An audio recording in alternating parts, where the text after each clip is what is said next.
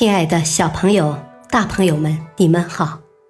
今天继续播讲《中华上下五千年》第八部《大元帝国》。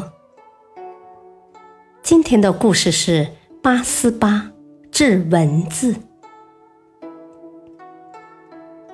公元一二六四年。忽必烈设立了专门管理佛教事务和西藏军政事务的总制院，还在西藏设立了地方行政机构，都由八思巴来管理。八思巴既是西藏的宗教领袖，又是西藏的行政首脑。八思巴是西藏喇嘛教中萨迦派首领的侄子。从小聪明伶俐，七岁就能熟读佛经，并知道大概含义，被藏民们尊称为圣童。十五岁那年，他作为萨迦派的继承人，前来拜见忽必烈。此后就一直跟随在忽必烈身边，经常给忽必烈讲佛法。有一天。忽必烈叹气说：“蒙古人没有自己的文字，虽然现在用维吾尔文书写蒙古语，但还是有太多不完善的地方。不知道什么时候才能有真正的蒙古文字。”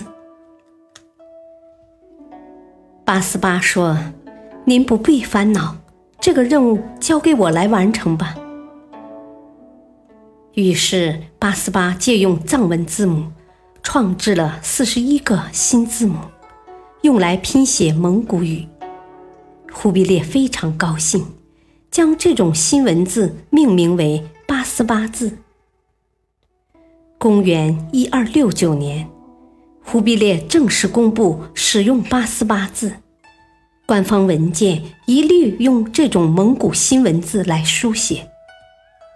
八思巴和他的弟子们还把西藏佛教造型艺术传到内地，又把内地的雕版印刷术传到西藏，为各民族之间的文化交流做出了很大的贡献。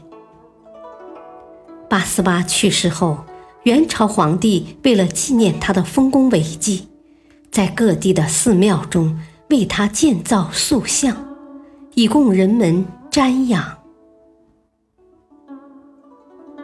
感谢收听，下期继续播讲第八部《大元帝国》，敬请收听，再会。